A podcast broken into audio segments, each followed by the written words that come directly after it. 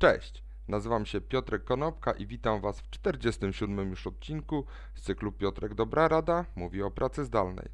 Dzisiaj podam 10 sposobów, które warto wdrożyć po to, aby mniej się męczyć w trakcie wideokonferencji, czyli jak można zapobiegać syndromowi zdalnego zmęczenia.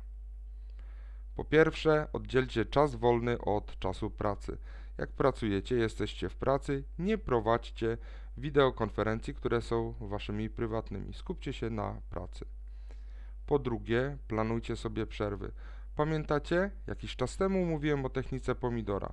25 minut pracy, 5 minut przerwy.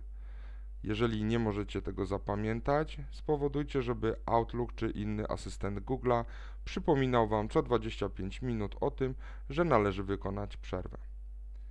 Jeżeli możecie, ustawcie sobie oprogramowanie do telekonferencji w taki sposób, abyście na ekranie monitora widzieli tylko Waszych rozmówców, żebyście nie widzieli siebie, ponieważ Wasz mózg bardzo się męczy, gdy ogląda samych siebie i bardzo zwraca na to uwagę. Także to jest rzecz, która bardzo męczy. Zastanówcie się nad tym, jak dużo osób zapraszacie na jedną telekonferencję ponieważ jeżeli jest mniej ludzi, łatwiej Wam rozmawiać, łatwiej nawiązywać relacje i zwracać uwagę na niewerbalne komunikaty, które naprawdę pojawiają się na tych e, ekranikach, które oglądacie. Także pamiętajcie, czy wszyscy naprawdę są potrzebni na tej telekonferencji. Jeżeli możecie, zmieńcie mikrofon z mikrofonu w laptopie na mikrofon zewnętrzny, o, taki jak ja mam tutaj. Ustawcie sobie odpowiednio odległość, pozycję. Te mikrofony najczęściej nie zbierają głosów otoczenia, czyli nie będzie słychać, że o tutaj gdzieś mi biega jeden czy drugi kotek, ale wy będziecie bardzo dobrze słyszalni dla swojego rozmówcy. Zastanówcie się nad tym, czy na pewno wyłączacie mikrofon zaraz po powitaniu, ponieważ to, co słychać z otoczenia, u Was w pokoju jest bardzo mocno słyszalne u Waszych rozmówców. Starajcie się mówić wyraźnie, nie mamroczcie. Nie stukajcie palcami po klawiaturze, nie stukajcie palcami po stole. Te wszystkie odgłosy z pokoju bardzo, bardzo rozpraszają.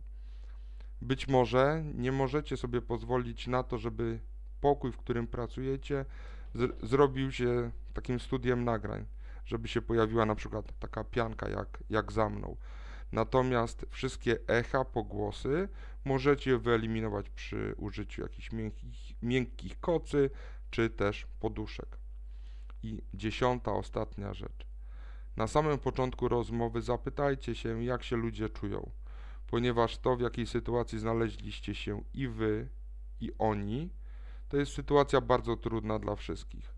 Większość Polaków, większość ludzi na świecie nigdy nie spędziła w jednym pomieszczeniu tak długiego okresu czasu. Nawet nigdy tak długo nie byli w szpitalu, jak teraz ludzie pracują z domów. Także okażcie im troskę, a to naprawdę pozwoli Wam się nie męczyć. To było 10 powodów, 10 mechanizmów, jak można sobie poradzić ze zmęczeniem zdalnym, czyli Zoom Fatigue Syndrome. Dzięki serdeczne, do zobaczenia i usłyszenia jutro. Na razie.